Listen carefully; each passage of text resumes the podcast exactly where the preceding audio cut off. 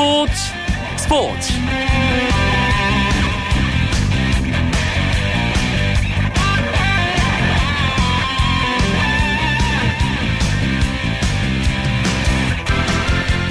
안녕하십니까. 월요일 밤 스포츠 스포츠. 아나운서 이광용입니다. 2015 KBO 리그가 400만 관중을 돌파했습니다.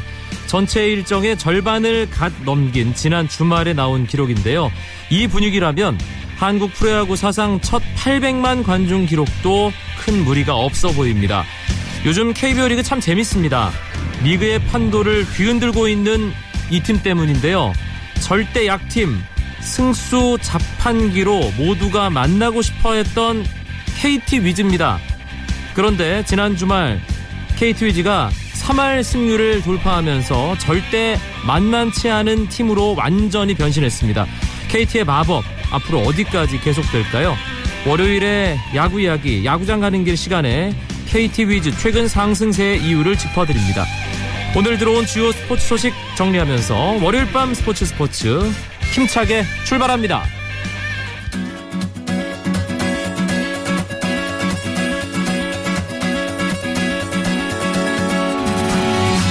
2015 KBO 리그 올스타전 베스트 12 명단이 발표됐습니다. 최다 득표 1위는 삼성의 이승엽 선수에게 돌아갔는데요.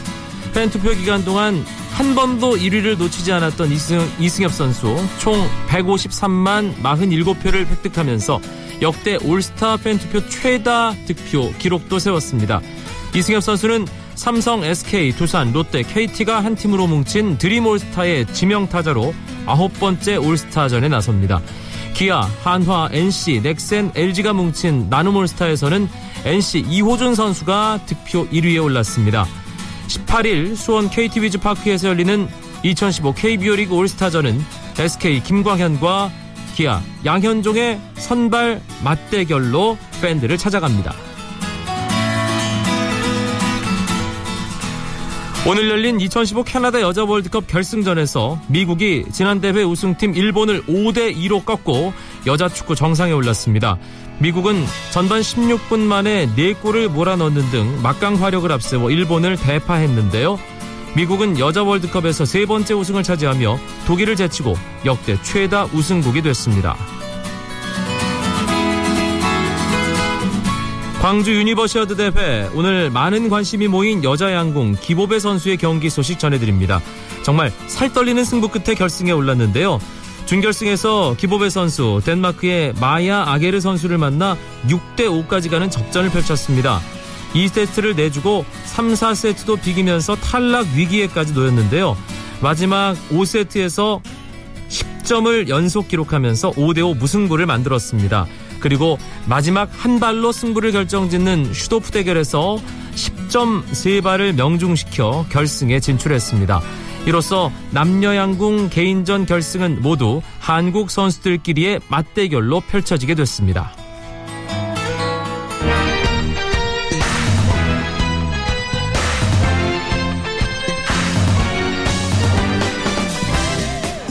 월요일 스포츠 스포츠는 야구 기자들과 함께하는 야구 이야기, 야구장 가는 길로 여러분을 안내합니다. 오늘도 어김없이 야구장 가는 길의 동반자 두 분 스튜디오에 나왔습니다. 경향신문의 이용균 야구 전문 기자 어서 오세요. 네, 안녕하세요. 일간 스포츠의 유병민 기자도 함께합니다. 네, 안녕하십니까. 아, 지난 한주 어, 프로야구 여러 가지 일들이 있었습니다만 주말 3연전 주인공은 단연 이 팀이었습니다. 마법 같은 야구를 보여준 KT 위즈 드디어 3할 승률 돌파했죠. 그렇습니다. 네, 승률 예. KT의 승률이 3할 1푼 3리예요. 어, 당초 3할을 넘길 수 있겠느냐라는 우려가 굉장히 컸었고 3할도 안 되면 리그 전체의 불균형이 심각해지는 것이 아니냐라는 걱정이 있었는데 이런 걱정 싹 씻어내면서 6월부터 줄기차게 달려온 KT가 결국 어, 주말 기아와의 3연전 모두 잡아내고 승률 3할 이상으로 끌어올렸습니다. 더 의미가 있는 것은 지난 주말 기아를 만나기 전 네. 기아와의 상대 전적이 무승 8패였잖아요. 8전 전패였잖아요. 네. 예, KT 위즈가 완전히 달라졌다는 것을 제대로 증명한 상대가 우리 유병민 기자의 담당 팀인 기아 타이거즈였습니다. 제가, 제가 수원 현장에서 싹쓸이 패배를 목격하고 제가 왔습니다. 예. 네. 일요일 날 옥스프링 선수가 9이닝 완투승을 따내면서 9이닝 동안 2실점으로 기아 타선을 틀어막으면서 정말 화룡점정이라고 예, 표현을 예, 해야 될 것 같아요. 따내면서 예. 이제 홈 첫 싹쓸이 승리를 달성을 했는데요. 이제 KT가 유일하게 승리를 거두지 못한 팀은 두산밖에 남지 않았습니다. 도장 깨기 하고 있는 거예요. 그렇죠. 이제 예. 기아까지 깼고요. 사실 이번에 기아 김기태 감독이 어떻게 보면 승부수를 띄웠다고 볼 수 있어요. 이번 KT에게 그동안 전승을 거뒀기 때문에 어, 올스타 브레이크 전까지 14경기에서 좀 승부를 보겠다고 했는데 그러면서 이제 승부를 본 게 선발 로테이션을 바꿨거든요. 당초 금요일 날 양현종이 선발이 나왔어야 되고 금요일 토요일 날이 스틴슨이 나서는 게 차례였습니다. 근데 양현종 선수 어깨 상태 가 좋지 않았던 것 같아요. 목요일 날 이제 두 선발 투수들은 보통 어, 목요일 날 전날 미리 올라가서 준비를 하는데 양현종 선수가 팔에 링거를 꽂고 올라가는 모습을 제가 봤거든요. 영양제가 틀어 맞는 모습이었는데 어깨 회복이 좀 안 된 모습이었습니다. 그걸 감안해서 스틴슨에게 4일 휴식을 주고 금요일 등판을 맡겼고 양현종에게는 하루 휴식을 더 주고 토요일 등판을 맡겼는데 두 선수 모두 2회를 버티지 못하고 무너졌거든요. 네. 그러면서 이- 어, 먼저 2패를 당했고 마지막 3차전 때 베테랑 서재영을 냈지만 서재영 역시 KT 타선을 견뎌내지 못하고 패배를 당하면서 싹쓸이 패배를 당했습니다. KT로서는 일단 기아에게 시즌 첫 승 거뒀고 네. 홈에서 처음으로 시리즈 싹쓸이하는 그런 모습을 팬들에게 보여줬고 수원구장 일요일에 분위기가 아주 좋았다면서요 어제. 예, 굉장히 좋았습니다. 일단 뭐 기아 원정 팬들이 다 많은 건 당연했는데요. 그에 못지않게 KT 홈 팬들도 굉장히 많이 왔습니다. 어 일요일 경기 때 관중이 12,900명이 찾았거든요. 굉장히 많이 찾아왔는데 그러면서 또 옥스프링 선수가 완투승을 따낸 뒤에 소감으로 어, 홈팬들 이렇게 많이 와주셔서 너무 감사하다. 음흠. 팬들 덕분에 내가 힘이 난다. 이렇게 소감을 전하기도 했습니다. 사실 KT 위즈 많은 야구 팬들, 야구 관계자들이 걱정을 했습니다. 네. 시즌 초반에도 이거 일할 승률 무너지는 사상 초유의 일이 발생하는 거 아니냐 그런 걱정이 현실이었잖아요. KT가 2승을 거두고 계속 패가 쌓이면서 2승 17패까지 갔거든요. 일할 때 초반이었어요. 그때. 2승 18패가 되면 타율이 1할이 되는 예. 아, 승률이 1할이 되는 타율이라고 얘기할 뻔했어요. 그런 상황이었는데 아, 그 위기를 사실을 넘어가면서도 계속해서 승리를 쌓지 못하면서 2할 때 초반의 승률로 아, 머물러 있었거든요. 사실 아, 다- 간- 단순하게 얘기를 하면 어, 야구는 3연전을 치르잖아요. 그 3연전 중에 3경기 중에 한 경기를 이기면 승률이 3할 3푼 3리쯤 됩니다. 그렇죠. 네, 세 경기 중에 한 경기. 근데 그걸 못하는 건 일주일에 한 번 이길까 말까 하는 팀 성적이 계속됐었거든요.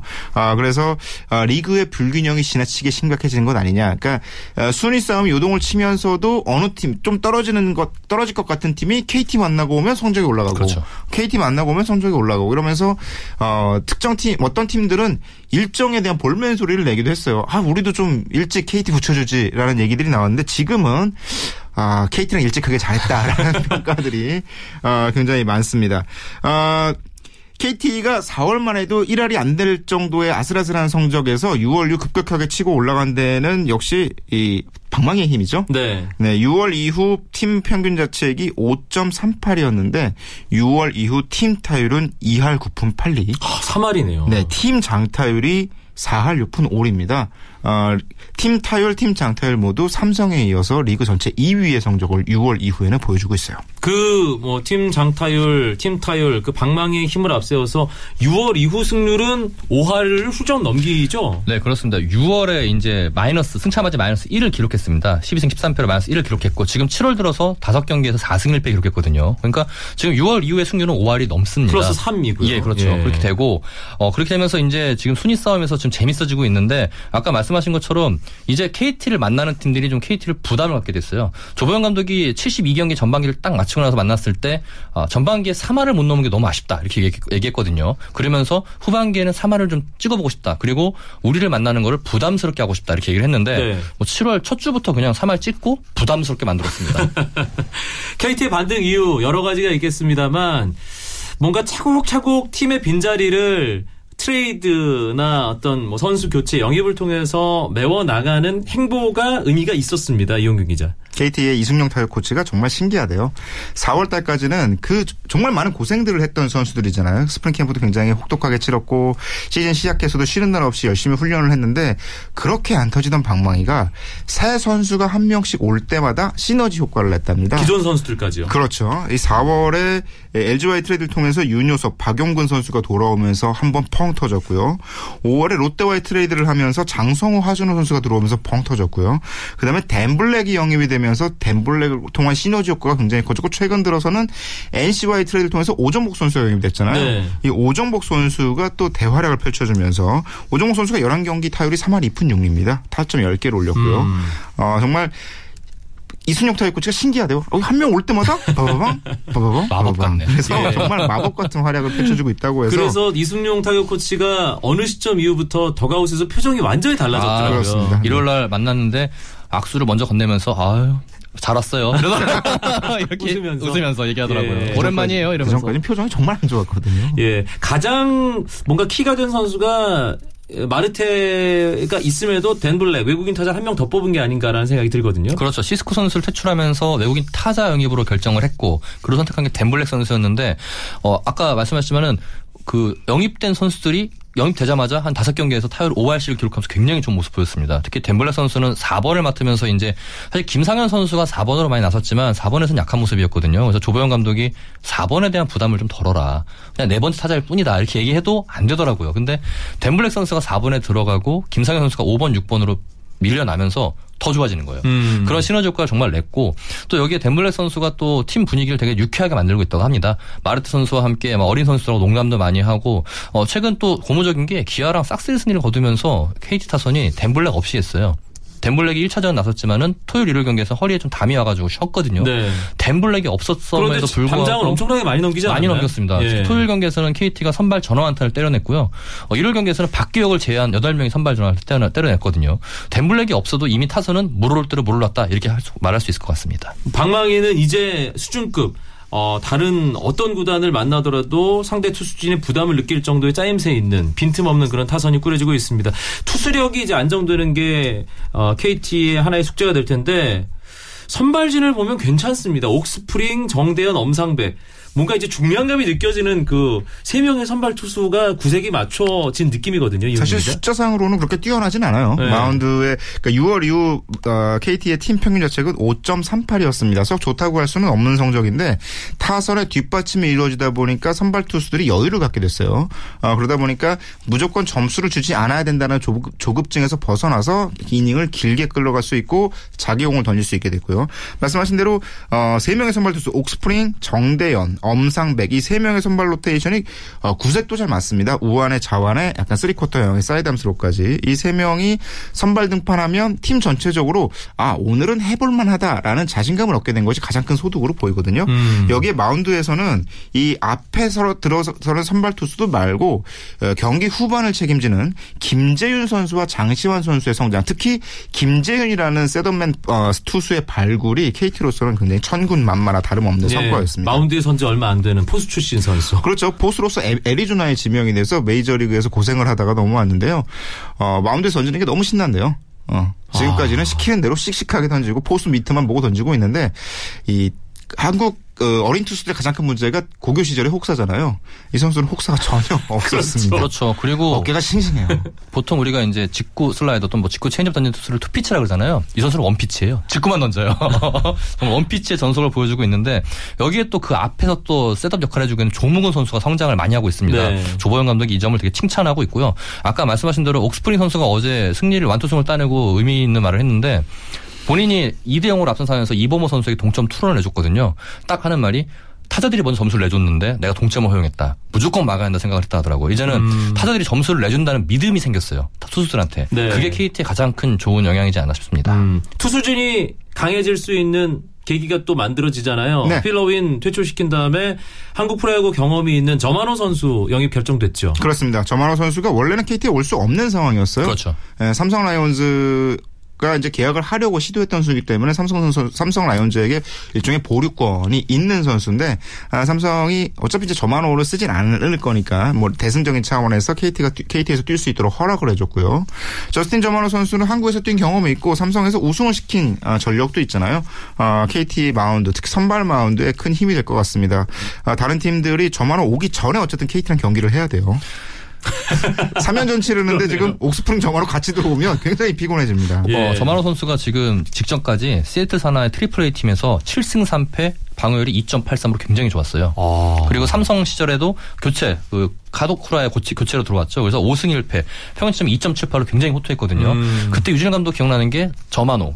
그러면 바꿔서 저놈만 나오면 내가 많이 편하다 이런 농담을 할 정도로 어, 믿음이 있는 투수였는데 당시 삼성이 재계약을 하려고 했었습니다. 근데 이제 저만호 선수가 메이저리그 진출에 대한 꿈을 접지 않아가지고 돌아갔거든요. 예. 근데 최근에 마이너 생활을 오래 하다 보니까는 한국에 있는 친한 투수들한테 한국 싶다 그렇게 얘기를 했대요. 아. 그게 이제 연이 돼서 KT가 영입을 하게 됐는데 공교롭게 지금 조병 감독이 주말 삼성전에 맞추고 있습니다. 아, 알겠습니다. 조마로 선수가 당시 삼성과 계약할 때 굉장히 비싸게 불렀어요. 많이 불렀습니다. 네.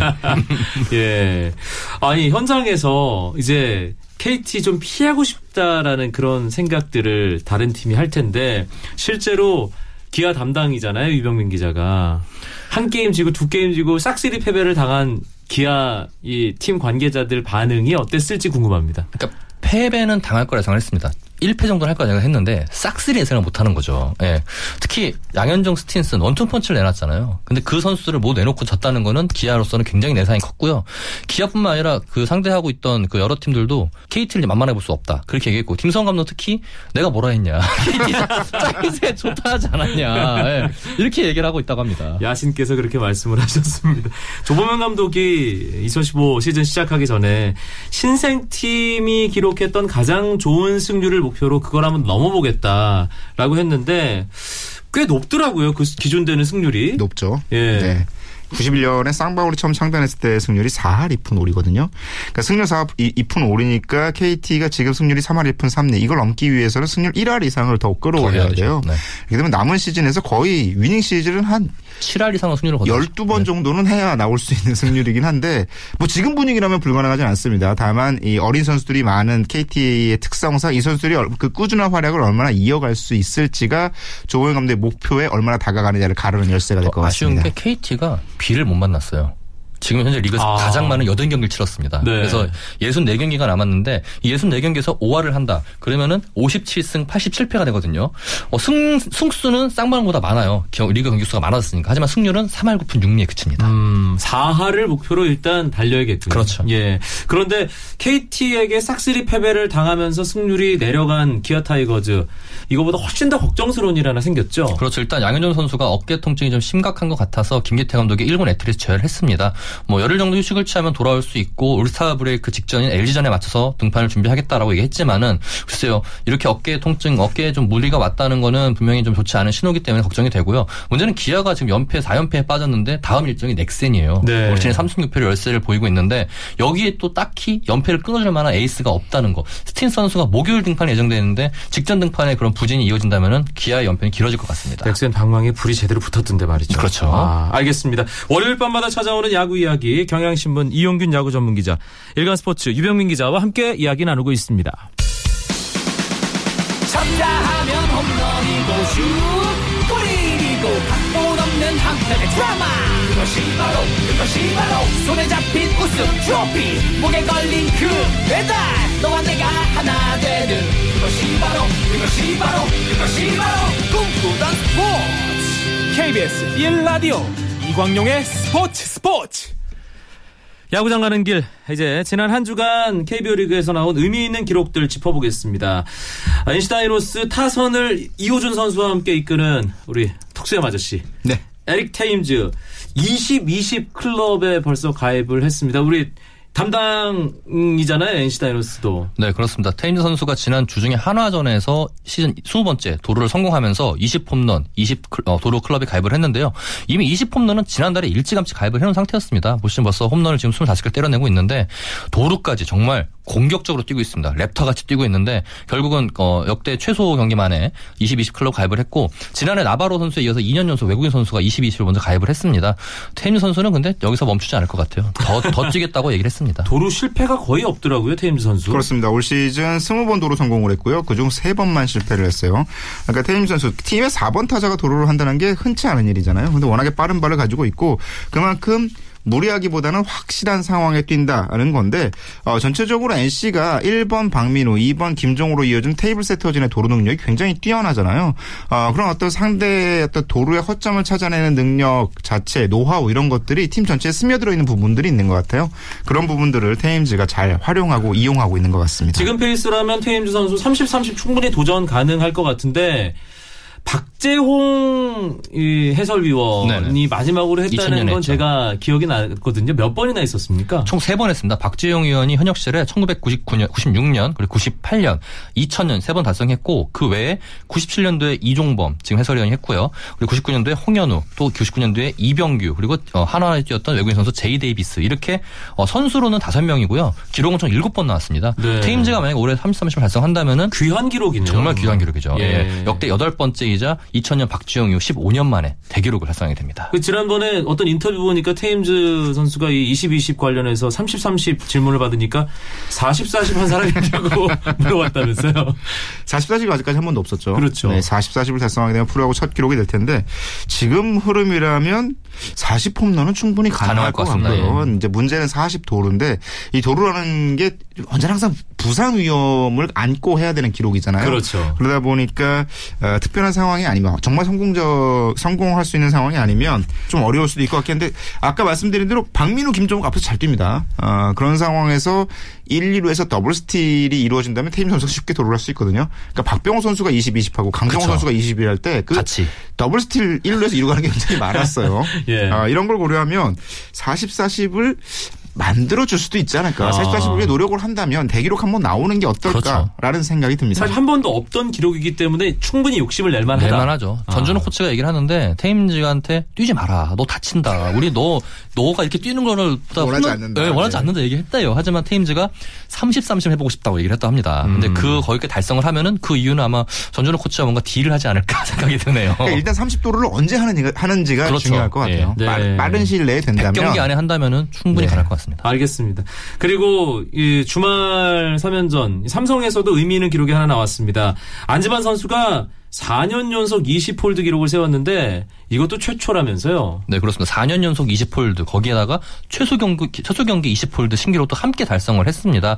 지난 그 일요일에 대구 LG전에서 7대 4로 앞선 8회초에 올라서 안타 두 개를 허용했지만 무실점으로 막아내면서 홀드를 달성했거든요.